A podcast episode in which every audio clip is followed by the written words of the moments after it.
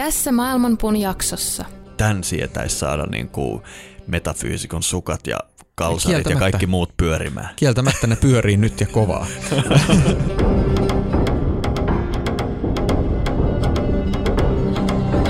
Maailmanpuun juuret ovat ylhäällä ja lehvästö alhaalla. Sen oksat levittäytyvät kaikkialle luonnonvoimien ravitessa niitä. Aistikohteet ovat sen versoja ja sen juuret levittäytyvät sitoen sielut niiden tekojen mukaisesti. Sen todellinen muoto ei ole näkyvissä tässä maailmassa, ei sen loppupää eikä alkupääkään.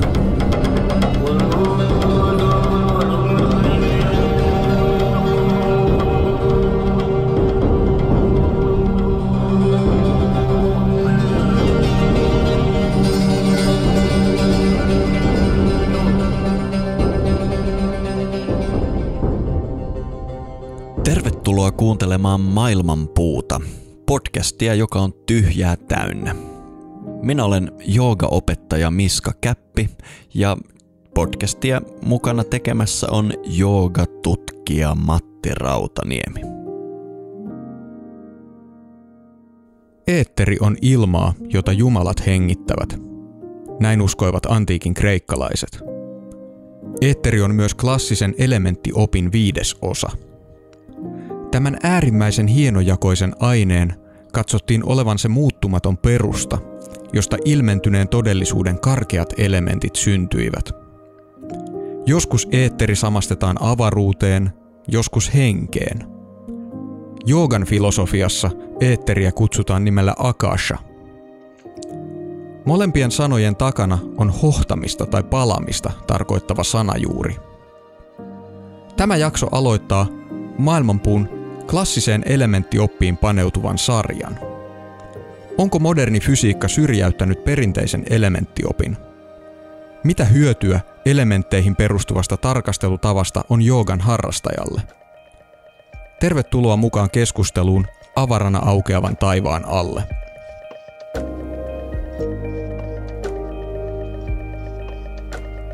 Maailmanpuu se jatkaa kasvamistaan edelleen B-Byte-pastillien voimalla. Mehiläistä pidetään yleensä koko planeettamme tärkeimpänä eläimenä. Kyse on yksinkertaisesti nerokkaasta olennosta. Mehiläiset esimerkiksi ovat meidän planeetan johtavia arkkitehtejä. Jo pari tuhatta vuotta sitten Marcus Terentius Varro piti mehiläiskennoja täydellisimpinä rakennelmina, mitä voi kuvitella. Ja tietysti nyt kaksituhatta vuotta myöhemmin matemaatikko Thomas Hales osoitti matemaattisesti, että kaikista mahdollisista rakenteista mehiläiskennot käyttää vähiten rakennusainetta ja on käytännöllisimpiä. Mehiläisten rakentamisesta puheen ollen se heidän rakentamisessa käyttämä N S-laasti nimeltään propolis on luonnon täydellinen antibiootti, joka sitten pitää mehiläispesästä haitalliset bakteerit loitolla ja sillä voidaan hoitaa esimerkiksi ihmisen haavoja tai sisäisesti tulehduksia, kurkkukipua ja niin edelleen. Mehiläiset on nerokkaita ja mitä nämä nerot sitten syö? Mehiläiset valmistaa ruuakseen mehiläisleipää eli pergaa, joka on käsittämättömän kokonaisvaltainen biologisesti aktiivisten aineiden kokonaisuus. Se sisältää muun muassa kaikki kaksikymmentäkahdeksan aminohappoa eli enemmän proteiinia kuin liha. Lisäksi A, B yksi, B kaksi, B kolme, B kuusi, C, E, D, K, P, P, H ynnä muita vitamiineja sekä rautaa, magnesiumia, kalsiumia, kaliumia ja vaikka mitä muita mineraaleja jotain tähän viitsi luetella. B-Byte-pastillissa saat kaiken tämän herkullisena valmiiksi annosteltuna pastillina. Mene osoitteeseen b byte piste f i, jossa saat koodilla maailmanpuu kymmenen prosentin alennuksen tilauksestasi. Mukava istua tässä taas pöydän tai tällä kertaa kenties ar- arkun ympärillä ja olla taas tekemässä uutta maailmanpuun jaksoa. Meillä on monista sattumuksista johtuen tullut vähän pidempi tauko näiden nauhoitussessioiden välille, mutta toisaalta me ollaan nyt ehkä enemmän intoa täynnä kuin kenties koskaan, koska me ollaan ensimmäistä kertaa tämmöisen suuremman jaksokokonaisuuden äärellä. Aiemmin me ollaan kyllä tehty jaksokokonaisuuksia, mutta ne on syntynyt niin sanotusti vahingossa.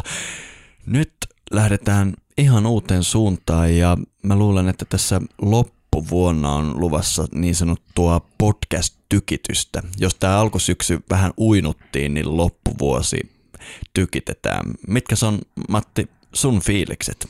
Fiilikset on erittäin hyvät. Tosiaan viimeksi kun me nauhoitettiin, niin silloin oli vielä ihan kesä hmm. ja nyt ollaan odottamassa kekrin saapumista ja perinteisen vuoden kierron loppua. Öö, mä oon tosi innoissani maailmanpuun tulevista jaksoista ja tosiaan ei me olla ihan toimettomina oltu tätä aikaa, kun tässä tota, jaks- nauhoitukset on ollut tauolla. Että paitsi, että me ollaan suunniteltu näitä tulevia jaksoja, niin molemmat myös ilmeisesti tahoilla me ollaan puuhailtu uusien aika mielenkiintoisten projektien parissa. Joo, no mitäs sulla on ollut, Matti, niin sanotusti työn alla?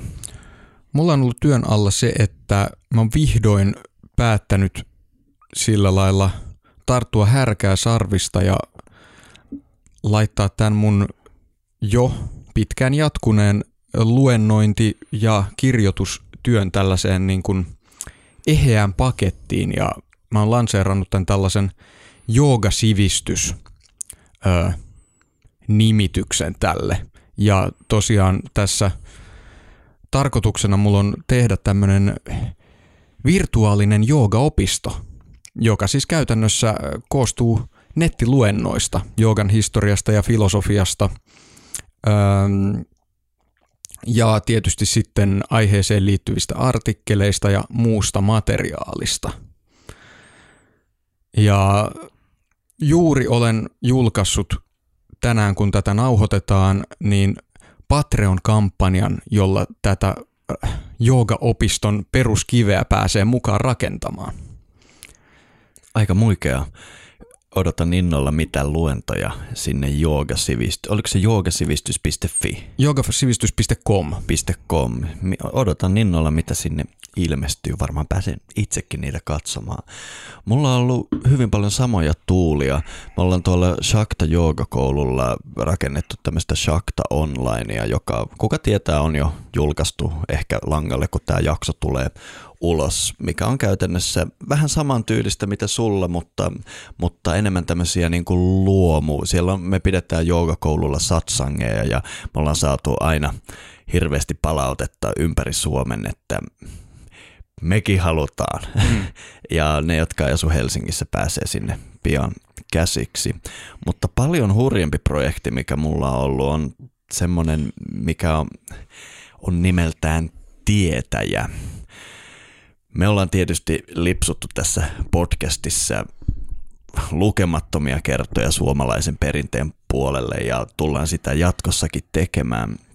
Mutta kun mä oon tässä vuosien varrella tutkinut tätä aihetta ja kouluttanut ihmisiä tähän joogaperinteeseen, suuri osa näistä ihmisistä on lopulta päätynytkin joogan sijaan tosiaan rakastumaan tähän kotimaiseen perinteeseen. Ja multa on koko ajan vaadittu, että tätä matskua, että entä, entä sitten Suomen, mm. suomalaisen perinteen kontekstissa, entä sitten mitäs täällä? Ja tietysti maailmanpuujaksot, jotka on tätä käsitellyt, on vaan heittänyt bensaa liekkeihin, että siellä on hirveä kaipuu tällä niin kuin johdonmukaisesti tämmöisellä viisausperinne linsseillä lähteä katsomaan suomalaista perinnettä. Ja me ollaan tässä pitkään tätä rakennettu kuin Iisakin kirkkoa ja nytten me ollaan perustettu tämmöinen tietäjäyhdistys ja se on samalla podcast ja portaali, jossa on tästä perspektiivistä suomalaista perinnettä käsiteltynä. Mä tällä hetkellä odotan yhtä kirjettä ja kun minä olen saanut sen kirjeen, meillä on jo monta podcastia nauhoitettuna ja on hyvä saitti ja muuta, eli jos jumalat ovat puolella, niin kun tämä jakso tulee ulos, niin tämäkin on jo julkaistu. Katsotaan nyt, miltä näyttää, mutta tämä on tosi mielenkiintoinen juttu mun niin kuin henkilökohtaisesti. Nyt kohdistaa koko sydän suomalaiseen perinteeseen. Tähän Kuulostaa todella hyvältä. Mä itse odotan tätä tosi paljon ja uskon, että se myös osuu ajan hermoon, koska su- suomalainen mytologia ja kansanperinne on mun mielestä nauttii aika suurta suosiota tällä hetkellä, paitsi joogapiireissä, niin myös laajemmin yhteiskunnassa. Kyllä, ja varmaan kun eri taustoista ihmisiä tulee, mä toivon, että toi tietäjä on sellainen, että mehän sun kanssa ollaan aika niin kuin hyvässä asemassa. Meillä on ystäväpiiriä ja tuttuja, jonka kanssa voi jopa niin kuin harjoittaa suomalaista mm, perinnettä ja erilaisia juttuja, mitä siihen tulee, mutta antaa tämmöinen niin kuin helppo portti siihen ja ihmiselle, jolla ei välttämättä ole tätä ympäristöä, niin sen takia päätettiinkin perustaa yhdistys, että Joo. sillä voi sitten hiljalleen syntyä jotain toimintaa, joka syleilee tätä meidän omaa viisausperinnettä. Näyttää siis siltä, että, että tota, tänä syksynä tietoa on tarjolla useammasta tuutista aika runsain mitoin. Sanoppa muuta, mutta me, musta tuntuu, okei, okay, sä oot ollut tosi ahkera mm. tässä viime aikoina rakentaessa uusia mm. kuvioita. Mä oon puuhannut paljon, mutta ei me ei olla yksin. Mä luulen, että me tällä hetkellä surffataan tämmöistä aika mielenkiintoista mm. aaltoa, jonka muoto ja seuraukset ehkä selviää meille sitten vasta vuosikymmeniä, vuosikymmeniä myöhemmin, mutta niin sanotusti tällä viisausperinne rintamalla tapahtuu nyt tosi mm-hmm. hienoja, kauniita juttuja Suomessa. Joo, tämä pitää täysin paikkansa ja maailmanpuun ystäville tietysti pitää muistuttaa, että vaikka meillä on nyt omat uudet projektit, niin maailmanpuu jatkaa entiseen malliin. Kyllä, nämä muut projektit on ehkä hiukan tänä syksynä syönyt tätä meidän maailmanpuulle antamaa huomiota, mutta se on hyvin väliaikaista. Nimittäin mehän ollaan täysin sitouduttu julkaisemaan kaksikymmentä podcastia vuodessa ja tänä vuonna siis on aika isot rästit, eli voitte varautua siihen, että loppuvuosi saadaan nauttia kyllä aikamoisesta maailmanpuumaratonista. Näin on. Öö... Ei vielä paljasteta vieraiden suhteen mitään, mutta luvassa on erinomaisia vieraita ja tosiaan se tuossa introssa mainittiin, että ensimmäistä kertaa lähdetään tällaiseen sarjajakso-konseptiin. Eli meillä on klassisia elementtejä käsittelevä jakso, Kimara. Joo, mitä tulee näihin viisausperinteisiin, niin tämä elementtioppihan on oikeastaan niin kuin tietyssä mielessä yksi tärkeimpiä aspekteja siinä. Ja, ja ihan joogaperinteessäkin, esimerkiksi se perinnelinja, mitä mä itse harjoitan joogaperinteessä, itse asiassa kun tämän joogaperinteen harjoittaja herää aamulla, ensimmäinen asia, mitä hän tekee, on lausua nämä viisi elementtiä mm-hmm. ja niiden suhteet ja aspektit. Eli se on niin keskeinen, että itse asiassa sillä sekunnilla, tai itse asiassa jo ennen kuin avaat silmäs tässä joogaperinteessä, missä mä opiskellaan, sä päädyt elementtien pariin. Eli se on niin keskeinen asia. Ja mä en ole itse hirveästi vielä lämmennyt tälle aiheelle. Maailmanpuussa on nyt viideskymmenes jakso. On se nyt ihme, kun me ei olla näitä elementtejä käsitelty. Mutta mun mielestä se aina tuntuu aivan liian suurelta suolta niin kuin mm. podcast-jaksolle, että miten ikinä pystytään sitä käsittelemään. Mutta tuossa viime keväänä oli aika hurja kevät. Oli valtavat määrät koulutuksia ja luentoja ja kaikkea. Ja olin siinä niin kuin aika... aika niin kuin loman tarpeessa ja niinpä me lähdettiinkin perheen ja ystävien kanssa tonne Italiaan semmoiseen pieneen kylään, jonka nimi on Saturnia. Sekin on jo mielenkiintoinen juttu.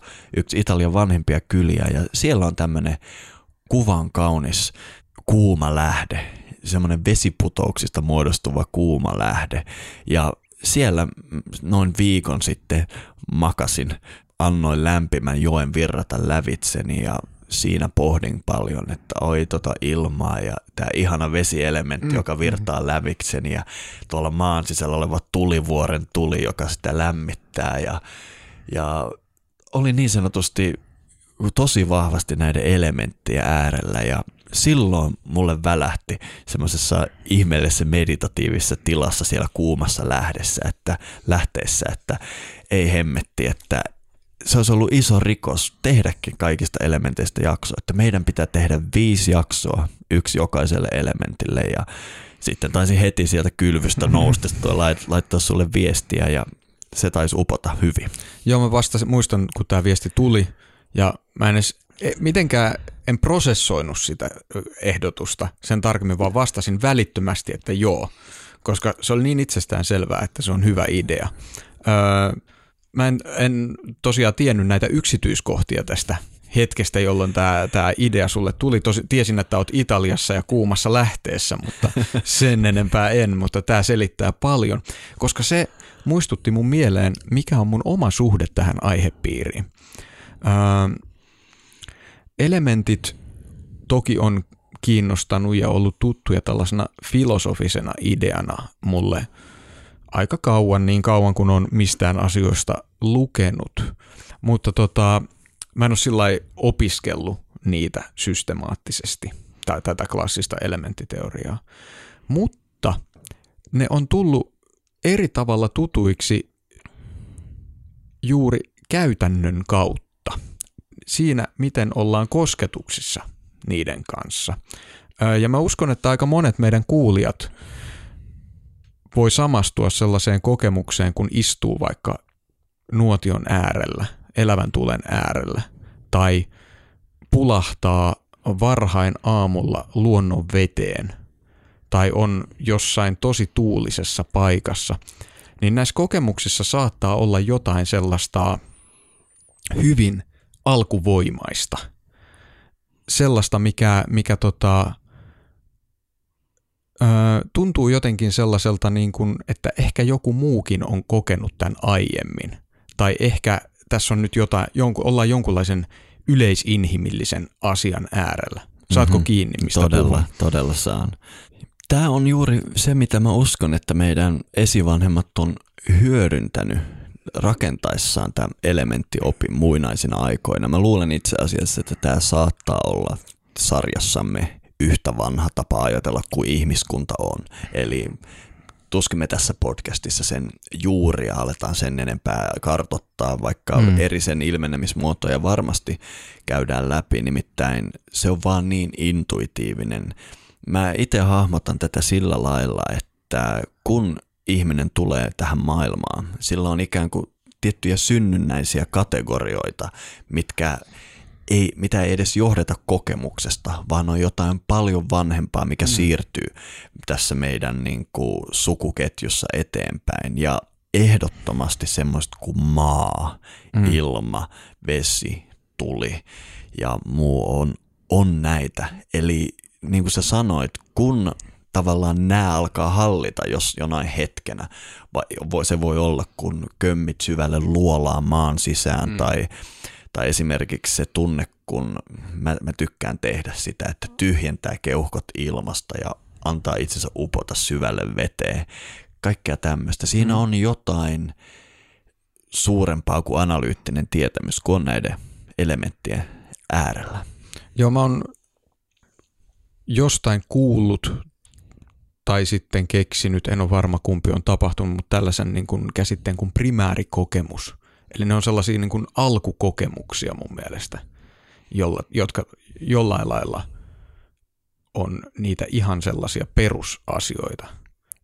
Se, ja näihin elementteihinhän liittyy sellaisia perusominaisuuksia, jotka, jotka tota, sitten lähtee avaamaan tätä yhä hienojakoisempaan suuntaan. Mä en tiedä, kuinka pitkälle meidän kannattaa tällä yleisellä tasolla mennä ennen kuin me tota, aletaan paljastaa liikaa. Mut, mutta vielä sellaisille kuulijoille, jotka nyt miettii siellä, että miten yhdestä elementistä, vaikka sanotaan maasta, saa kokonaisen podcast-jakson aikaiseksi, niin pian näette tai kuulette. Todellakin. Mä oon aika vakuuttunut, että että meillä ei tässä niin sanotusti ai, ai, puhuttava lopu kesken, koska tuutte kuulijat huomaamaan, miten massiivinen aihe se on.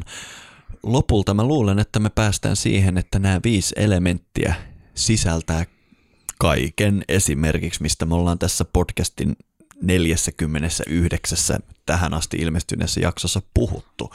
Eli kaik, nämä sitoo kaiken yhteen, ja tämä on muun muassa yksi syy, minkä takia itse aamulla ennen silmien avaamista nämä elementit käyn mm-hmm. lävitse mielessäni.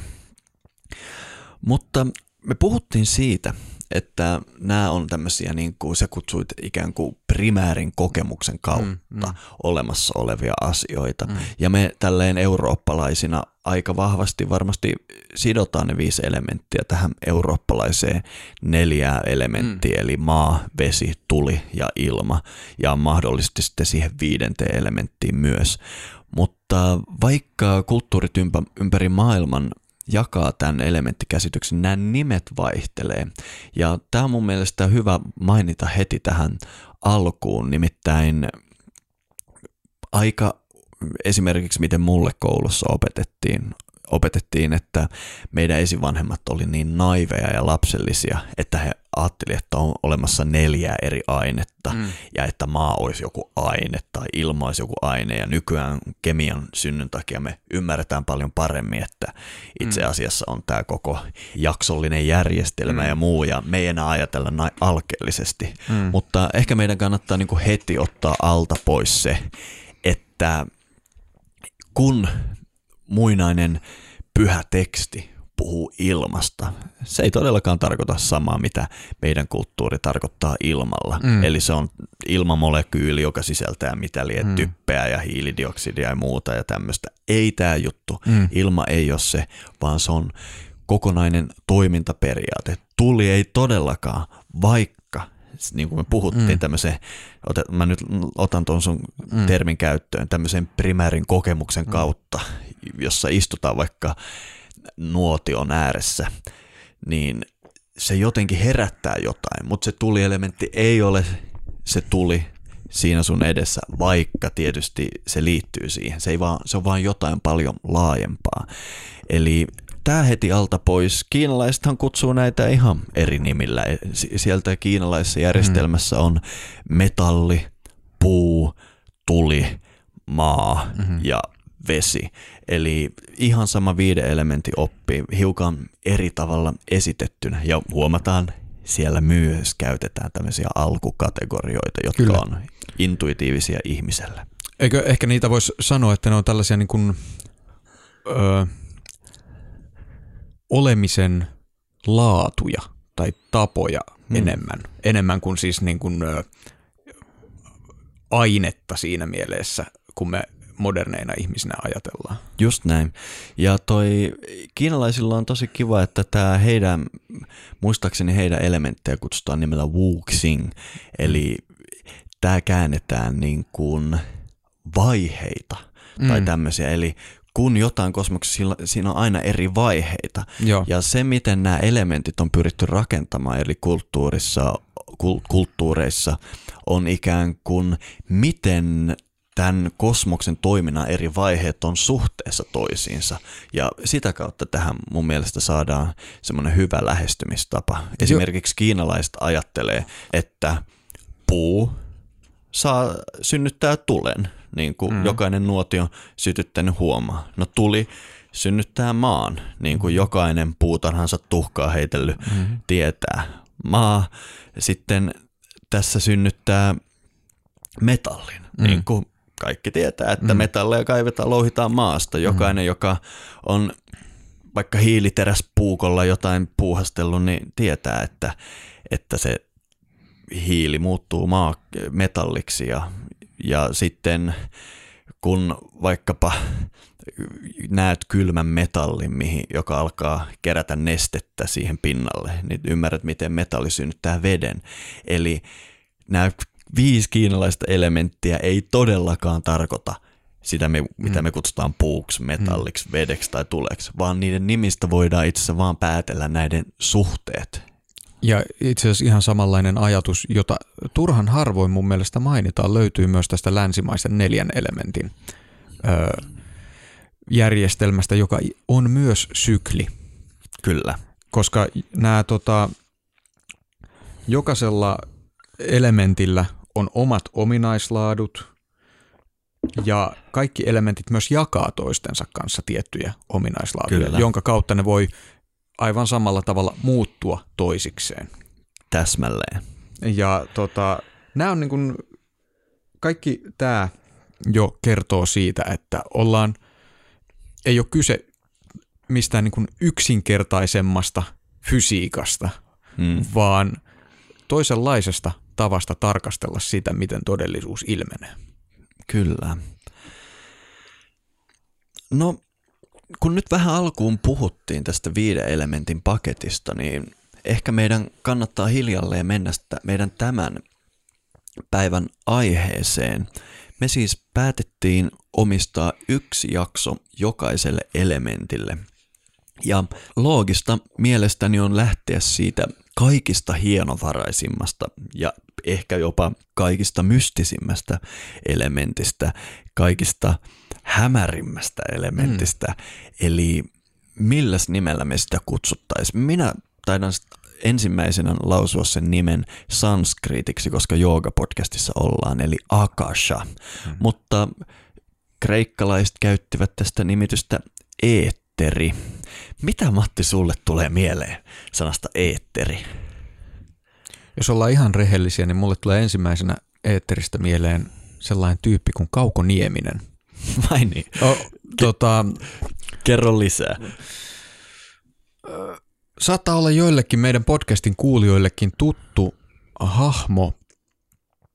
Nimittäin Helsingissä vaikutti vielä silloin, kun aloitin yliopisto-opiskelut kaksituhattaluvun alussa, tällainen henkilö kuin Kauko Nieminen, joka tuli mulle tutuksi siitä, että hän usein pyöri tuossa yliopiston päärakennuksen kulmilla ja Senaatin torilla.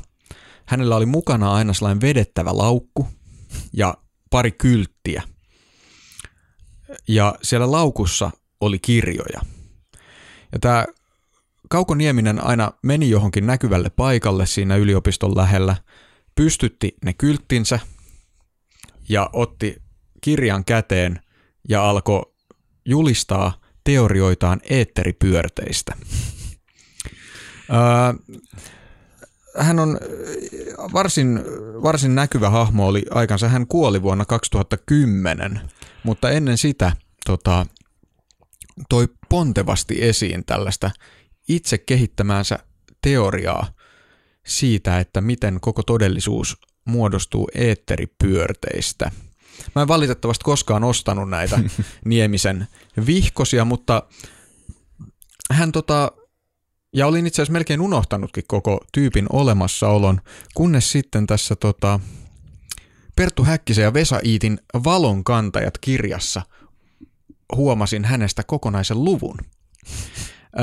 Nimittäin ilmeisesti Kauko Niemisen asema suomalaisen esoterian kentällä todettiin niin, niin merkittäväksi, että hänet sisällytettiin tähän tota kirjaan. Ja täältähän paljastuu aika paljon sitten mielenkiintoista näistä tota hänen näkemyksistään.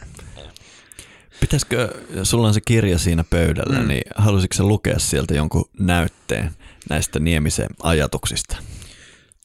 Joo. Kauko Nieminen oli siis ammatiltaan varanotaari ja hän, hän alkoi kir- keskustella tai kirjoittaa eetteristä viidenkymmenenluvun lopulla jo ja hän julkaisi aiheesta noin viisitoista omakustannekirjaa. Tosi harmi, että mulla ei ole niistä yhtäkään, enkä osaa kommentoida hänen omaa kirjoitustyyliään. Silloin, silloin tota, kun hän niitä siinä kauppaili yliopiston kulmilla, niin jotenkin kiersin kaukaa hänet valitettavasti. Nyt tilanne voisi olla toinen. Ö, mutta Häkkinen ja Iitti kirjoittavat Niemisestä seuraavalla tavalla. Niemisen teoria on lyhykäisyydessään seuraava. Äärellisen maailman muodostaa perusaine, eetteri, joka on ikuinen ykseys. Tuon aineen eri kohdat voivat liikkua toistensa suhteen. Eetterin reunojen hipoessa toisiaan syntyy pyörteitä. Samassa reunassa syntyneet pyörteet ovat toisiinsa nähden vastakkaissuuntaisia, joten liikkuessaan ne saavat toisensa heilahtelemaan pyörähtelemään. Eetteripyörteen heilahtelu-pyörähtelyn keskuskohta on puolestaan se, jota fysiikka Niemisen mukaan nimittää alkeishiukkaseksi. Eetteripyörteet heilahtelevat pyörähtelevät tiimalasin muotoisesti, ja eetteri laskee ne lävitseen siten, että valon nopeus pysyy vakiona. Eetteripyörä ottaa vastaan erilaisia pyörteensä suuntaisia ja vastaisia vaikutuksia, eli tietyllä tapaa aistii. Kun pyörteet liikkuessaan vaikuttavat toisiinsa, niiden aistimis- ja vaikuttamistoiminnoista muodostuu elollinen tajunta ja tahto. Niemisen mukaan tämä iätön totuus löytyy jo Raamatusta. Minne henki vaati kulkemaan, sinne ne kulkivat. Minne vain henki kulkemaan vaati. Ja pyörät kohosivat samalla kuin nekin, sillä olentojen henki oli pyörissä. Ja niin edelleen. Sitten tässä kerrotaan, että, että Nieminen myös samasti eetterin liikkeen Shivan tanssiin ja, ja paljon paljon muuta. Kaikesta päätellen hän siis oli vähintään yhtä paljon esoteerikko kuin fyysikko. Tosin en tiedä, oliko hän yhtään fyysikko. no, no ainakin ehkä tämmöistä fyysikon vikaa hänessä oli. Varmaan jos fyysikoilta kysytään, niin hän ei varmaan heidän mielestään ollut kovin kummonen fyysikko. Mutta mä, mä olin joskus lukenut tämän Tulenkanteet-kirjan, mutta jostain kumman syystä, onko mä hypännyt ton kappaleen yli tai jotain, mä en muista tätä. Mutta mä luulen, että mä oon kuullut tästä sankarista, koska joku mulle joskus selitti semmoisesta kylähullusta, mm. joka eri kylttien kanssa puhuu eetteristä kylillä, eli sen on pakko olla hän, mutta mulla ei ole mitään kosketusta hänen ajatuksiinsa, mutta tuossa ennen nauhoituksia mä lukasin äkkiä, kun sä mainitsit, sä olit mm. ilmeisesti käynyt lenkkeilemässä ja muistanut nämä, nämä, nämä, tämän muinaisen eetteri-spesialistin, niin lukasin toi ky, noin kymmenen sivua tai silmäilin paremminkin tästä kirjasta ja mun täytyy sanoa, että en mä löydä sieltä pahemmin niin kuin mitään moitittavaa sen perusteella, mitä mä tiedän nykyfysiikan perspektiivistä ja joogaperinteen ja veedisen perinteen, niin tämä tyyppi on selvästi oivaltanut jotain. Tietysti joskus, kun ihmiset oivaltaa jotain, niin kuin, joka ehkä jopa pitää paikkaansa, niin se oivallus saattaa lyödä heitä niin sanotusti kalloon vähän turhan kovaa. Ja sillä tuppaa olemaan semmoisia seurauksia, että semmoiset sosiaaliset taidot, kuinka erilaisia kosmisia teorioita tulee esittää, saattaa vähän unohtua siinä innostuksessa ja lopulta päätyä tekemään paljon enemmän haittaa näiden teorioiden esittämiselle kuin hyvää ja niin epäilemättä tässä tapauksessa on ollut. Niin, tässä ehkä, ehkä tota, olisi paikallaan avata kuulijoille sen verran, että eetteri tosiaan astuu tai esiintyy monissa tällaisissa klassisissa viisausperinteissä ja antiikin filosofiassa. Öö, ja sieltä se sitten, sitten tulee osaksi tällaista ehkä vähän esoteerisempaa tapaa, jos puhutaan länsimaista, esoteerisempaa tapaa tarkastella maailmaa, alkemian perinnettä ja niin edelleen. Öö, mutta sitten seitsemäntoistasataa-luvulla se oli mukana fysiikassa ja siitä etsittiin tavallaan selitystä sille, että miten valo voi liikkua. Eikö se näin ollut? Missä valo liikkuu? Kutakuinkin, koska me tiedetään, että esimerkiksi kun ääni matkustaa, mm. niin se vaatii jonkun väliaineen mm. ja ilmassa se matkustaa tiettyä vauhtia. Jos me mennään mm. veden alle, niin tämmöisessä vähän raskaammassa, kiinteämmässä materiaalissa, kun ilma se matkustaa vielä nopeampaa ja voimakkaammin. Ja kun valon matkustamista se, se yritettiin selittää, niin ajateltiin, että on pakko olla joku väliaine, mitä pitkin valo matkustaa vaikkapa auringosta tänne maaplaneetalle. Ja sitten tämä Termi tälle napattiin ö, muinaisesta Kreikasta, koska varsinkin Aristoteleen kirjoituksien kautta eetteri oli tunnettu termi ja se eetteri tuli sitten sinne käyttöön. Ja voidaan sanoa, että semmoisen vakavasti otettavan ö, eetteriteorian isä on hy- hyvin monen mielestä tämä James Clerk Maxwell, joka on kenties maailman kuuluisimpia fyysikoita, jota on koskaan elänyt. Maxwell pyrki selittämään sähkömagnetismin toimintaa ja loi nämä huikeat ö, yhtälöt, joiden päälle sitten muun muassa Einstein rakensi teorioitaan ynnä muuta. Ja Maxwell todella syleili tätä ajatusta eetteristä. Mä voisin itse asiassa lukasta, mitä Maxwell totesi eetteristä. Tämä on mun superhätäisesti äsken tekemä käännös, eli jos haluatte tarkkuutta, niin menkää suoraan lähteelle. Mutta kutakuinkin näin Maxwell kirjoitti. Laajoja planeettojen ja tähtien välisiä alueita ei enää tulla pitämään maailmankaikkeuden hukkatilana, jota luoja ei ole nähnyt tarpeelliseksi täyttää millään. Tulemme huomaamaan, miten nämä alueet ovat täynnä tätä suuremmoista väliainetta, niin täynnä, että ihminen ei pysty sitä poistamaan tai edes saamaan pientäkään häiriötä sen äärettömään jatkuvuuteen.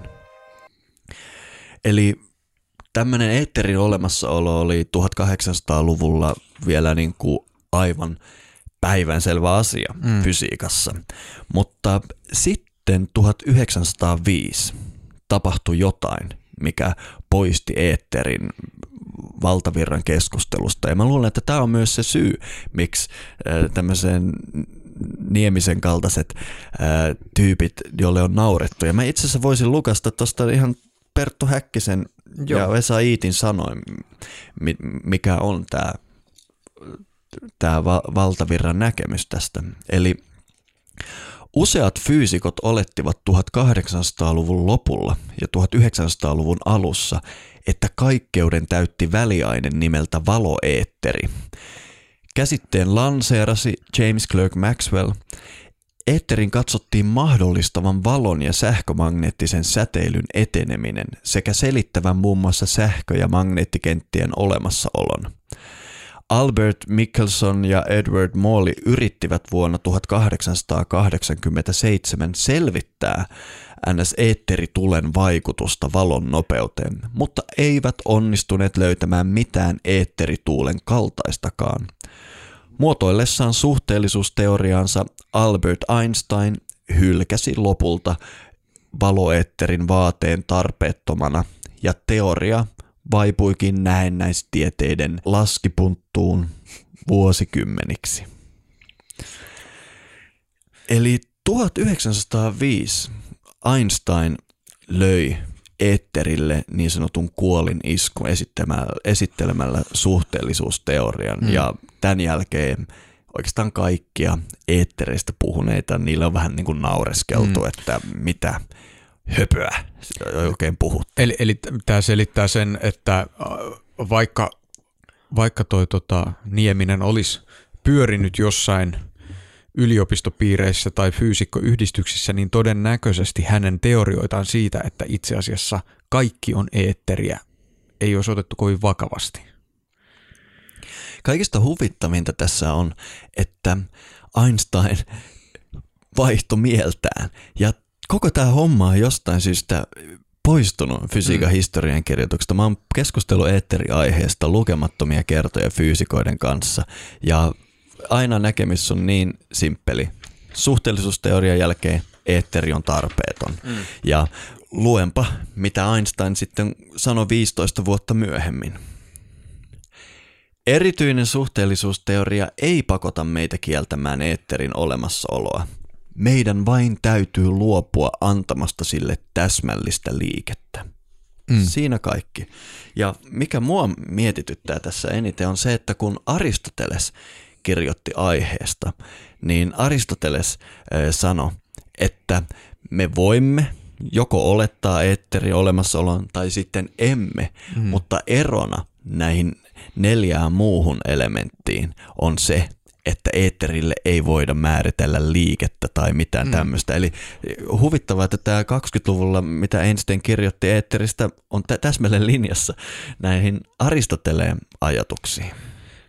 Joo, Tä, tässä tulee myös mielenkiintoisella tavalla mukaan se, että että tämä klassinen elementtioppi länsimaissa, sehän vähän tasapainoilee tämän neljän ja viiden välillä. Mm-hmm. Että se eetteri on mukana välillä ja välillä ei. Kyllä. Vähän niin kuin Einsteinilla myöhemmin, että, siis, että sitä ei tarvita tähän suureen teoriaan, mutta ei... Ei ole mitään syytä, miksei se olisi mukana. Joo, kyllä, mutta Einstein päätyi käyttämään siitä eri nimitystä. Joo. Einstein alkoi puhumaan jostain, mitä me kutsutaan aika-avaruudeksi. Mm. Eli se on niinku tämmöinen ihmeellinen ulottuvuus, joka on niinku tilaa, avaruutta ja aikaa samalla. Ja, mutta sille ei voida antaa tämmöisiä niinku tarkkoja ominaisuuksia, mutta se ei tarkoita, ettei niitä olisi. Se on vähän niin kuin, että... Jos mä yritän laskea vaikka Matti, jos se putoisi tuosta ikkunasta maahan, että mikä on se voima, millä sä iskeydyt tuonne maahan ja kuinka nopeaa sä kiihdyt pudotuksessa ynnä muuta. Nämä laskutoimitukset toimii, vaikka mä olettaisin, että sulla ei ole päätä, mutta se, se ei liity tähän niin, niin niin. laskemukseen, eli se ei tarkoita mitään. Ja, ja tietysti se, se Einsteinin eetteri on olemassa, koska mm. aika-avaruudesta puhutaan kaikkea, että se kaareutuu, mikä mm. se, se voi painua. Jos aika-avaruus pystyy kaareutumaan niin, että se synnyttää esimerkiksi painovoiman, niin pakkohan sen on olla jotain. Mm. Ne matemaattiset yhtälöt vaan ei ere, ed, edellytä sitä, että me annetaan sille tämmöisiä tiettyjä ominaisuuksia, niin kuin vaikka pyörimisliike tai, mm. tai mitä muutakaan. Niin onko, voidaanko tässä Einsteinin teoriasta sanoa, että se aika-avaruus on se, minkä puitteissa nämä laskutoimitukset kaikesta muusta ja kaikki muut on mahdollisia? Se, siis mm. jos, jos mennään tällaiselle ihan tota, äärimmäisen ö, konkreettiselle tasolle, se on se, missä ne tapahtuu. Mm. Kyllä.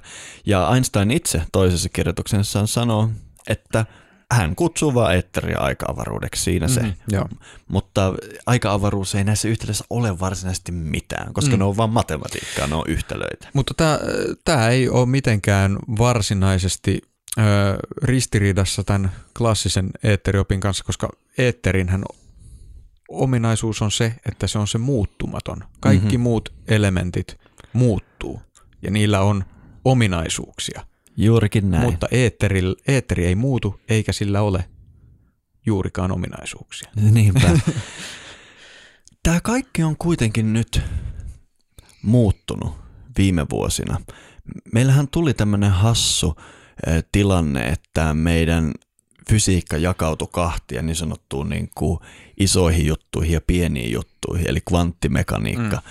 tuli sotkemaan pakettia ja kvanttimekaniikassa taas mikään ei toimi niin kuin järki olettaisi. Ja nytten, kun tullaan kaksituhattaluvulle, niin se, miten ihan maailman huippufyysikot on alkanut puhumaan tästä eetteristä, on aika käsittämätöntä. Mä oon suorastaan hämmästynyt siitä. Ja tämä koko idea kiteytyy siihen, että se, mitä me ollaan ennen pidetty tyhjiönä, eli tyhjänä avaruutena, on yhtäkkiä alkanut saamaan aika paljon ominaisuuksia. Ja me ollaan tultu siihen, että ihan valtavirran fyysikot, öö, otetaan esille tämmöinen luento vuodelta kaksituhattaseitsemäntoista, koska useampikin tätä asiaa tutkiva pitää sitä kaksituhattaluvun tärkeimpänä julkisena puheena. Mm-hmm. Tietysti suurin osa ihmisistä ei ole kuullutkaan tästä, mutta mä luulen, että kun meidän perspektiivi muuttuu vähän laajemmaksi, niin me saadaan vuosien päästä katsoa ihmetyksellä sitä, mitä Frank Wilczek puhui hmm. kaksituhattaseitsemäntoista. Jos tuo nimi ei sano mitään, niin tämä kaveri voitti fysiikan Nobelin kaksituhattaneljä, eli ei paljon niin kuin kunnioitetumpaa fyysikkoa voi olla, ja voit mennä ihan itse katselemaan YouTubesta tätä luentoa. Sen nimi on Materiality of a Vacuum, hmm. eli tyhjiön aineellisuus. Joo, löytyy, löytyy jakson linkeistä. Kyllä. Ö, toi on aika hurjaa kamaa, ja siinä tämä Frank Wilczek ottaa tämmöisen analogian. Imagine that there were a planet far away that was immersed in a deep ocean, and uh, over time the fish in that ocean uh, started to become very intelligent. Hän alkaa puhumaan kaukaisesta planeetasta, joka on täysin merenpeitossa hmm. ja jolla asustelee kaloja. Nämä kalat alkaa hiljalleen tulla älykkäämmäksi ja älykkäämmäksi. Lopulta ne tulee huippuälykkäiksi kaloiksi, jotka alkaa tutkimaan ympäristöään. What would their conception of the physical world and of physics be like? Se väliaine, missä ne elää, eli niin sanotusti vesi, ei ole olemassa heille, koska se on avaruutta, tilaa. Ja sitten hän sanoo, että kun tässä heidän väliaineessaan tapahtuu jotain muutoksia. Mä niin tykkäsin, mitä se Nieminen sanoi. Pyörii. Heilahtelevat, pyörähtelevät. Kun siinä tapahtuu tämmöisiä heilahduspyörähdyksiä, niin ne kalat kutsuu niitä alkeishiukkasiksi. Tai tämmöisiksi hiukkasiksi. Joku pyörähdysheilahdus tässä vedessä on näille kaloille alkeishiukkanen nimeltään. Ja toi Frank Wilczek sanoo, että the big idea that I want to convey and document and extend in this lecture is simply this. We're like those fish. Me olemme kuten nämä kalat. Hän todella käyttää pitkän ajan siihen, että hän kertoo, että se mitä me pidetään tyhjönä, jos me oikeasti tarkastellaan siellä, sisältää jatkuvasti tämmöisiä, mitä hän kutsuu spontaaneiksi. Otetaan nyt tuo mm. käyttöön pyörähtelyiksi, heilahteluiksi. Mm. Mm. Eli spontaanilla se tarkoittaa sitä, että joku mikä on tyhjä, mihin me ajatellaan, että ei mikään ei vaikuta, sinne syntyy koko ajan pientä toimintaa, ikään kuin tämmöistä sähkömagneettista elämää. Ja kun tietyt kriteerit täyttyy, niin siinä voi tapahtua semmoista liikettä, että me meidän laitteistot sitten kutsuu näitä hiukkasiksi, mutta se ei olekaan mikään hiukkanen, kun me ollaan tämmöisessä ainekeskeisessä filosofiassa, meidän on, kaikki on pakko olla pieniä aineen palasia, ja, ja hiukkanenhan on pienin aineen palanen, mm. mutta hänen mukaansa esimerkiksi fotoni, eli siis pieni valohiukkanen, on itse asiassa pieni liikahdus tässä, mitä hän kutsuu eetteriksi. Eikö, eikö tämä mene yksin sen kvanttifysiikan idean kanssa, että kun mennään tarpeeksi pienelle tarkastelutasolle, niin ei voida oikeasti, tai siis, että hiuk- asiat käyttäytyy sekä niin kuin ne olisi hiukkasia, että niin kuin ne olisi aaltoja. Mm-hmm. Eikö tästä ole kyse? No osaksi kyllä, mutta toi hiukkasaaltohomma vie meidät ihan uuden probleemin ääreen, mihin mä en ehkä vielä uskalla mennä. Joo, ja mulle, mun täytyy sanoa, että mulle tämä tota, fysiikka, ihan perusfysiikkakin on mulle hieman haastavaa. Saati sitten tällainen niin kuin, ö, uusia uria aukova ö, kysymyksen asettelu fysiikassa, mutta mulle tämä jotenkin tämä, mä katsoin tämän luennon ja se on tosi suositeltavaa, katsottavaa kaikille, joita tämä asia yhtään kiinnostaa, edes tämän jakson verran. Ja se mielenkiintoisin juttu, no tietysti oli se pääpointti, että tota, itse asiassa olemme eetterin liikettä. Mutta tota, toinen oli just tämä, että pointti mikä siinä oli, että tyhjiössä tapahtuu muutoksia. Se taisi olla se fysikaalinen havainto, se mikä oli tämän idean lähtökohta. Mm. Eli kun on tutkittu tyhjiötä, on todettu, että se ei ole tyhjä, vaan se on liikkeessä. Niin. Itse asiassa, jos me ihan seurataan tätä ajatusketjua loppuun, mm. niin tällä hetkellä näyttää, että mikään ei ole täydempi kuin tyhjiö. Tyhjiö on siis niin uskomattoman täynnä energiaa, mm. että se näyttäytyy meille niin kuin sitä ei olisi. Tämä on aivan uusi tapa ajatella, mutta sitten kun me mennään joogafilosofien äärelle tai Aristoteleen tai Platonin, mm. niin me huomalta, että tämä on itse asiassa maailman vanhin ajatus. Mun mielestä meidän sietäisi, sietäisi kuunnella pikkasen tota Wilczekia. Kuunnellaan. Now what about that space, that's empty space, all this activity going on all the time, all these fluctuations. What are we? So, in that very strong sense, we are ethereal beings. We're children of the ether, just as fish are children of the water, if you like. Eikö se ole aika hurjaa, kun esimerkiksi tämä nyt meidän esille ottama marttyyri Kauko Nieminen öö, naurettiin ulos keskusteluista, koska kukaan ei ole Einsteinin jälkeen tarvinnut eetteriä. Mm. Ja nyt niin kuin Nobel-fyysikko heittää tämmöisen, mitä mä oon ainakin tottunut kuulemaan lähinnä ultrapäivillä tai jossain niin kuin New Age-opettajien luona, että me olemme eteerisiä olentoja. Mistä mm. sinut on tehty? Eetteristä. Ollaan tultu aika hurjaan tilanteeseen. Mä, mä vaan sanon, että wow. Kieltämättä joo. Siis mulla itse asiassa tää, sä mainitsit tämän mun juoksulenkin, missä tämä Kauko Nieminen tuli mun mieleen. Ja tota, siellä se ajatusketju tosiaan meni niin, että mä kertailin siinä mielessäni että vähän niin kuin tämän jakson teemoja ja mietin, että mitähän siinä videossa nyt sanottiinkaan. Ja niin kuin yritin tiivistää, että mikä se pääpointti oli. Ja sitten totesin, että se on just tämä, että olemme eetterin liikettä.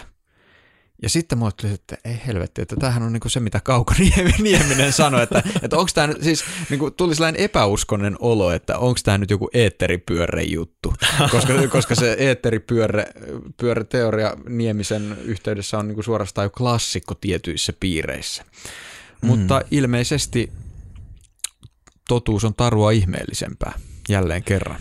Niinhän se useasti on, mutta nyt kun ollaan vähän katsottu tätä modernin fysiikan, eli voidaan sanoa, että moderni fysiikka lähti liikkeelle eetteristä, kielsi sen Einsteinin jälkeen sata vuotta ja on palannut puhumaan eetteristä mm. niin kuin parhaana tapana selittää tätä meidän todellisuutta.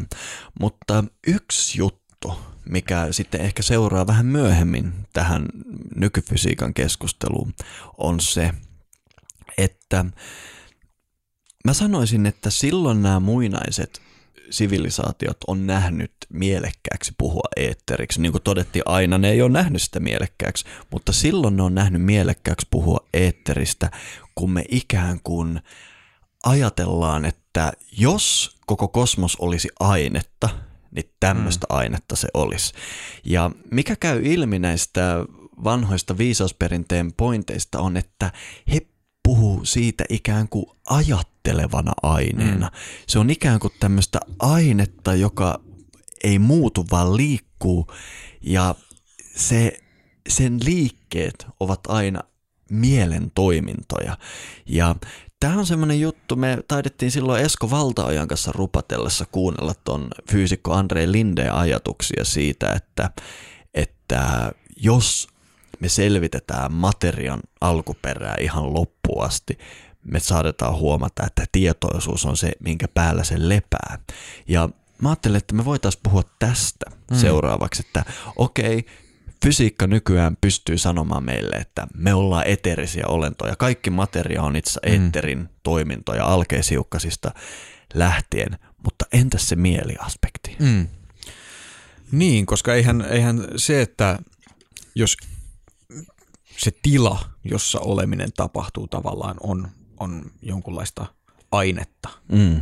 joka voi liikkua, niin sehän ei, ei millään lailla ratkaise tätä tietoisuuden ongelmaa. Mm. Ei ainakaan helpota sen ratkaisua myöskään mun mielestä näin äkkiseltään. Ei todellakaan. Mm. Ö, mä ajattelin antaa tähän kaksi eri näkökulmaa. Ö, ensimmäinen näkökulma on tämmöisen jälleen kerran ehkä semmoinen niin kuin sitten New Yorkin Kauko Nieminen nimeltään Walter Russell, joka oli todella vaikutusvaltainen hahmo tuhatyhdeksänsataaluvun alussa, mutta harva hänestä on nykyään kuullut, ellei kuuntele Maailmanpuu-podcastia, koska mä pidän häntä kaikista selkeimpänä artikuloijana näiden asioiden suhteen. Mm. Ja luetaanpa, mitä Walter Russell sanoi tästä mielen ja aineen suhteesta. Maailmankaikkeus on mieli. Se on kaikki mitä on tai tulee olemaan. Mieli on ainetta, joka on koko luomakunnan perusta. Se on maailmankaikkeuden siemen. Maailmankaikkeuden siemenessä on koko maailmankaikkeus. Universaali mielen aineella ei ole alkua, loppua tai rajoja. Se on älykäs, kaikkivoipa ja kaikkialla läsnä oleva. Tämä aine on täysin kitkaton, lämpötilaton, paineeton, laajenematon, heijastamaton, taittumaton, mutta se voi potentiaalisesti saada kaikki nämä ulkomuodot siinä ilmenevien dynaamisten toimintojen ansiosta, jotka saavat alkunsa vastakkaisista voimista, joiden ansiosta se on ajattelevaa ainetta liikkeessä. Nämä ominaisuudet kuuluvat siis liikkeelle ja ilmenevät vain voimien ollessa vastakkain, eivätkä kuulu liikkeessä olevalle aineelle itselleen. Erilaiset liikkeet tässä aineessa saavat aikaan muutoksen lepotilassa ja erillisyyden ilmenemisen. Tämän seurauksena syntyy ilmiöitä kuten kuumuus, kylmyys, väri, muoto, sukupuoli, kasvu, valenssi, ionisaatio, massa, painovoima, säteily ja lukuisia muita. Nämä seuraukset eivät ole muutoksia aineessa tai jaa yhtä mielenainetta osiin. Ne ovat liikkeen ominaisuuksia. Hmm. Toi on tosi mielenkiintoinen tapa ajatella todellisuutta, että, koska mehän ollaan opittu ajattelemaan, että on erilaisia aineita. Me otetaan alkuaineiden jaksollinen järjestelmä. Me ajatellaan, että tuossa on kultaa, mm. tuossa on rautaa. Mutta tämän filosofian mukaan nämä ei ole eri aineita, vaan eri liikkeitä. Mm-hmm, mm-hmm. Ja tämähän käy hyvin yksin sen kanssa, mitä me tämän jakson alussa puhuttiin tästä klassisesta elementtiopista eri kulttuureissa, jossa mm-hmm. nimenomaan ajatellaan ehkä näitä elementtejä, mä en tiedä, onko oikea tapa kutsua liikkeen laaduiksi. Joo, siis tämä Wuxing on varmaan just se paras mm. käännös, mitä on kuullut toistaiseksi. Mm, mm. Niin tota, tä, tässähän lähdetään, lähennytään sitä, mm-hmm. mutta vaan nykykielellä. Nimenomaan. Mutta tämä ei ole ollut varmaankaan myöskään muinaisille Öö, tietäjille ja filosofeille mitenkään helppo asia, koska mulla on sellainen vaikutelma, kun mä luen näitä vanhoja kuvauksia eetteristä, että niissäkin aina lähestytään jotenkin epäsuoraan mm. tai jotenkin vähän sillä lailla hankalasti sitä, että mitä se on. Joo, koska ne ei välttämättä halua antaa sille ominaisuuksia. Esimerkiksi mä muistelen, että mulla aina menee sekaisin, oliko se Platon vai Aristoteles, joka sanoi, että meidän ei ole syyttä käyttää viidennestä elementistä mitään nimeä, koska se on Jumala. Eli ajatellaan, että, että se, se, minkä mielen toiminnat ovat sitä liikettä, mikä synnyttää kaiken, kutsutaan sitä vain Jumalaksi ja meidän ei tarvitse puhua siitä, me vaan sanotaan, että se on absoluutti tai se on kaikkivoipa ja siinä se, eikä me sen kummemmin analysoida sitä. Tämä on varmaan Aristoteles, koska mulle ei tule Platon sitaattia mieleen, missä tämä olisi. Mä tunnen Platonin paremmin. Joo. Mutta tota, Platon, Platonkin puhuu eetteristä sillä lailla vähän sivulauseessa, että, mm. että tota, kaikilla elementeillä on erilaisia muotoja ja ilman hienointa muotoa voidaan kutsua eetteriksi. Siinä Kyllä. se. Joo. Et, että tota, eli se on niin kuin kaikkein hienojakoisin asia, mitä on. Mm. Ei siitä sen enempää. Tuossa, tuossa kohtaa mä joskus tarkistin tuon käännöksen ja se on vähän häilyvä, mm. mutta ehkä mun mielestä Platon tuossa sanoo, että kun hän itse asiassa tässä yhteydessä muistaakseni, äh, muistaakseni se on viisikymmentäkahdeksan mm. ja mitä lies tässä Timajoksessa, Timajo. niin äh, tässä yhteydessä hän oikeastaan puhuu tulesta ja ilmasta ja ilmahan tässä yhteydessä me mennään siihen ensi jaksossa paljon syvemmin. Mm. Se on sitä eetterin liikettä. Eli kyllä. Ja joo, ja tämä tulen mainitseminen on myös sikäli mielenkiintoinen, että etymologisestihan eetteri näyttää viittaavan taas siihen suuntaan. Joo, mä itse en pidä tätä tulietymologiaa niin kiehtovana, joskin mm. mä myönnän, että se siellä on. Jos me lähdetään tähän eetterietymologiaan, niin se mikä tuntuu olevan se hallitseva on sen yhteydet sanan taivas ja merkitykset mm. siinä. Eli tämmöinen taivas ja hohtava Joo. on mun, mun lemppari etymologia et, et, mm-hmm. eetterillä. Onko sä kuullut jotain muita? Öö, no siis tämä hohtaminen oikeastaan mm. on se, se keskeinen mun mielestä, ja sehän viittaa myös tulen ominaisuuksiin. Tämän valo, kirkkaus. Kirkkaus olisi ehkä yksi käännös, mitä mä voisin käyttää jollain lailla eetteristä itse. Ja palataan vielä tähän Nobel-voittaja Wilczekiin. Hän sanoo, että se hienovarainen eetterin heilahdus, mitä me kutsutaan, se, se on fotoni, eli se synnyttää mm. valoa. Eli se perus eetterin liikahdus näyttäytyy meille valona. Ja tämän sietäisi saada niin kuin metafyysikon sukat ja kalsarit ja kaikki muut pyörimään. Kieltämättä ne pyörii nyt ja kovaa. Mutta ehkä, ehkä niin, kuin, niin kuin sanoin, mulle, mä oon f, tota, fysiikan ja muutenkin tällaisen tarkastelutavan kannalta hieman rajoittunut, mutta mua puhuttelee toi, kun sä puhuit tuosta, että eetteri on se perusta, joka alkaa synnyttää kaikkea. Mm. Ja sitten on tämä kreikkalaisen mytologian ajatus siitä, että eetteri on ilmaa, jota jumalat hengittävät. Joo. Mieti, miten hieno kielikuva. Sano muuta, sano muuta. Ja toisessa yhteydessä se on sitä juomaa tai ruokaa, mitä, mm. mitä jumalat syö. Eli ambrosia on tosi lähellä, jos me aletaan katsoa kreikkalaista mm. mytologiaa, eetteriä. Ja mikä, mikä taas sitten tulee Rigvedassa vaikkapa, minkä ihmeen takia ne jumalat aina on päissään soman juomisesta. Tämän takia juuri. Eli, eli jos ajatellaan, että nämä mytologioiden jumalat kuvaa jonkunlaisia sellaisia alkuperiaatteita, mm. jotka, lait, jotka sellaisia ensimmäisiä voimia, jotka muovaa a, niin todellisuutta johonkin suuntaan, mm. niin eetteri on sitä, mikä niitä ravitsee. Täsmälleen, täsmälleen. Tämä on erittäin kiehtova aihepiiri. Pitäisikö meidän sitoa tämä, just tämä aihepiiri joogaperinteeseen? Nimittäin mä tuossa yritin lueskella, mitä mun lemppari joogi, länsimainen joogi, eli John Woodroffe on mm. sanonut aiheesta. Ja mä löysin sieltä pari lainausta, jotka mä liitin yhteen, että mä voisin lukasta, Joo. että mitä sieltä oikein tulee. Ja kuulijat, muistakaa, kun me nyt siirrytään jooga- ja sanskriitin maailmaan, niin eetteri on nimeltään akasha.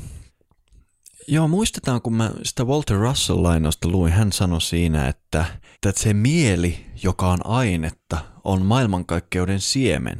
Ja se, että siemenessä on koko maailmankaikkeus. Hauska, että John Woodroffe kuvailee tätä melko samalla lailla. Eli minäpä lukasen tästä. Kukka ei voi kasvaa siemenestä, ellei se ole siemenessä jo valmiina. Samoin sanotaan, että Brahmanissa on kaksi aspektia, eli prakasha ja vimarsha, joka sisältää potentiaalin erillisyyteen, mitä kosmoksen syntyminen edellyttää. Fyysinen eetteri on symboli tästä ei-loogisesta tilasta, jossa kaksijakoinen Shiva ja Shakti ovat yhtä ja jota kutsutaan tietoisuuden eetteriksi, eli chidakashaksi. Kaikki spandana, eli spanda on tämä luomisen pulssi ikään kuin. Mm, värähtely. Kaikki värähtely edellyttää heterogeenisyyttä. Mikä tahansa liike edellyttää erisuuruisia jännitteitä. Neste virtaa paikasta toiseen paineerojen ansiosta. Lämpö liikkuu lämpötilaerojen ansiosta. Shristissä, eli ikään kuin kosmoksen synnyssä, tämä hetero, heterogeeninen tila ilmestyy ja tekee liikkeestä mahdollista. Akasha sisältää siis spandanan mahdollisuuden, ja siksi se on kaiken syntymisen perusta. Tuhtia tekstiä. Tämä itse asiassa liittyy kysymykseen, johon mä olin varmaan tulossakin tässä pian, että jos me puhutaan eetteristä tai akashasta tavallaan ö, olemisen mielenä tai mielenä olemisen takana, niin äkkiseltäänhän se vaikuttaa menevän hieman ristiin niiden asioiden kanssa, mitä me puhuttiin vaikka Tatva-jaksossa, mm-hmm. tai mikä on koko tämä joogan kosmologinen malli. Mä, mä oon niin kylvettänyt itseni tuolla joogaperinteellä, että mä en edes tiedä, mitä sä tarkoitat, mutta sulla on varmaan hyvä peruste siis sanoa jos, noin. Jos, jos me ajatellaan, että se tietoisuus kaiken takana on purusha, mm-hmm. ja sitten se akasha tulee mukaan kuvioon, jos me ajatellaan sitä niin kuin tatva, tota, virtausta tällä lailla lineaarisesti, mm-hmm. niin akasha tulee mukaan aika myöhäisessä vaiheessa sinne. No joo, wow. Mä just mietin, että mä aletaan paketoimaan tätä maksutonta osuutta, että jos me puhutaan tosta, niin tästä tulee hauskaa. Mutta toihan on tosi jännittävä juttu ja tosi hyvä, että sä otit ton puheeksi. Nimittäin ne, jotka ei kuullut Tatva-jaksoa, niin hiukan avataan. Eli ajat, Tatva-jaksossa me esitettiin tämmöinen ajatus, että se kosmos, joka on mieli, jossa tämä kosmos tapahtuu, on nimeltään purusha. Hmm. Ja sitten purushasta on hirveän monta rappusta eteenpäin, miten se mieli rajallistuu hmm. ja lopulta me päädytään ihmiseen. Ja sen jälkeen tämä tatvateoria esittelee nämä viisi elementtiä. Hmm. Ja nyt mä ymmärrän täysin, miksi sä sanoit, että eihän tämä ole yhtään linjassa tähän, mitä me nyt puhutaan, mutta tämä on tosi huikea juttu. Eli kun tähän niin sanottuun eetteriin tulee se heterogeeninen liike, eetteri on vaan mm. yksi ilman mitään heterogeenisyyttä, mutta kun siihen tulee, niin kuin Woodroffe sanoi äsken, Shiva ja Shakti nukkuu siinä eetterissä, mutta kun Shiva ja Shakti muodostaa nämä kaksi vastapoolia, niin sitten luominen voi tapahtua. Eli tämän takia nämä purushat ympäri maailman sanotaan, että ne syntyy neitseellisesti. Niillä on tämmöinen vastakohdaton alku. Ihan sama onko se purusha tai tämä meidän kristittyjen purushani tai vaikka egyptiläisten horus, sen syntymä on aina neitseellinen, vähän niin kuin buddhankin. Ja, eli sanotaan, että siitä, missä ei ollut kahta vastakohtaa, syntyy systeemi, jossa nämä on. Eli se mieli, jossa tässä on jo toimintoja, on tämä purusha. Mutta mit, miten sitten tässä tattvateoriassa tulee hmm. nämä viisi elementtiä myöhemmin? Ajatellaanpa sitä, kun me nyt ollaan tässä, Matti, ja me aisteillamme, silmillä nähdään tämä ympäristö, me kuullaan tämä huoneen akustiikka, me hmm. haistetaan ja ehkä vähän maistetaankin tätä ympäristöä. Mitä me itse asiassa nähdään tässä edessämme on tämä koko tatvojen hmm. ketju eessä. Eli me nähdään ne viisi elementtiä tässä, mutta meidän aistit antaa ne meille tämmöisenä. Sen takia siinä hmm. tatvateoriassa oli ne tanmatrats. Hmm. Eli tässä ne viisi elementtiä on ikään kuin ulkoapäin tarkasteltuna meidän edessä, mitä me kutsuttaisiin prakritiksi eli luonnoksi. Mutta samalla voidaan sanoa, että mun opettaja käyttää tämmöistä ajatusta, että sä voit myös ajatella, että ne viisi elementtiä on yhteenveto niistä kaikista tatvoista ylhäältä alas. Mm. Ja tässä yhteydessä tarkentaakseen, että puhutaan tästä niin kuin koko tatvojen yhteenvedosta viitenä elementtinä, niin yleensä käytetään termiä mahabhutas sen sijaan, että mm. sanotaan bhutas. Mm. Ja tässä me huomataan, että se ns. Pohjamieli, mihin tämä kaikki syntyy, on se akasha. Ja jos ollaan ihan tarkkoja, niin joogaperinne hyvin usein puhuukin Shivasta sillä lailla, että se kutsuu Shivaa nimellä Paramakasharupi, eli akashan muoto. Mm-hmm. Eli tämä on niin sanottu, kun aika usein on tämä ns. Isä ja poika ajatus. Me voitaisiin ajatella, että isä on se eetteri ja se mitä siitä syntyy, eli ns. Kosmos on se mm-hmm. poika. Mm-hmm. Tämä ei kuulosta yhtään hullummalta. Toki, toki se Öö, jollain lailla vinksauttaa perspektiiviä, jos me ajatellaan sitä tattva-systeemiä tällaisena niin kuin kaaviona, minä se on totuttu esittämään. To- toki tämä voi olla yksinkertaisesti vaan niin kuin lineaarisuuteen taipuvan ajattelun ongelma. Hmm. Mutta, mutta tämä on myös täysin linjassa sen kanssa, miten vaikka sitten länsimainen perinne puhuu eetteristä. Esimerkiksi Henri Cornelius Agrippa käyttää siitä nimitystä maailman sielu mm. tai maailman henki. Kyllä. Eli se on se, se tavallaan elämän periaate kaikessa. Kyllä. Ja vaikka se onkin meidän ns. Ensimmäinen tatva, mm. niin kun sä katselet tätä ihan arkista maailmaa, niin tämän teorian mukaan se on vaan se yksi juttu liikkeessä ja sen eri muodot liikkeessä on nämä elementit. Mm. Eli sen vähän niin kuin kuuluukin vinksauttaa tämmöinen lineaarinen mm. mieli, koska sen tehtävä on ikään kuin nostaa ajattelu nextille levelille, miten mm. nähdään kosmos. Mutta toi Woodroffin lainaus sisältää paljon tosi mielenkiintoista. Mä luulen, että me voitaisiin paketoida tähän tämä meidän maksuton osio. Ja tuossa, kun mennään maailmanpuun juuriin, eli tonne meidän jäsenien leikkikentälle, niin mä ajattelin, että ainakin meidän täytyy vähän laajentaa tuota Woodroffin lainausta, mutta ennen kaikkea mä haluaisin puhua suomalaisen perinteen perspektiivistä. Tämä se vasta kuulostaakin mielenkiintoiselta, sillä sitä ei tule välttämättä äkkiseltään ajatelleeksi, että miten se liittyy tähän kaikkeen. Kiitos siis teille, jotka olette olleet mukana tähän asti ja jatketaan me hetken kuluttua juurijäsenten kanssa maailmanpuun juurissa. Ja jos et vielä ole juurijäseneksi liittynyt, niin lisätietoja siitä saat osoitteesta maailmanpuu piste fi kautta liity.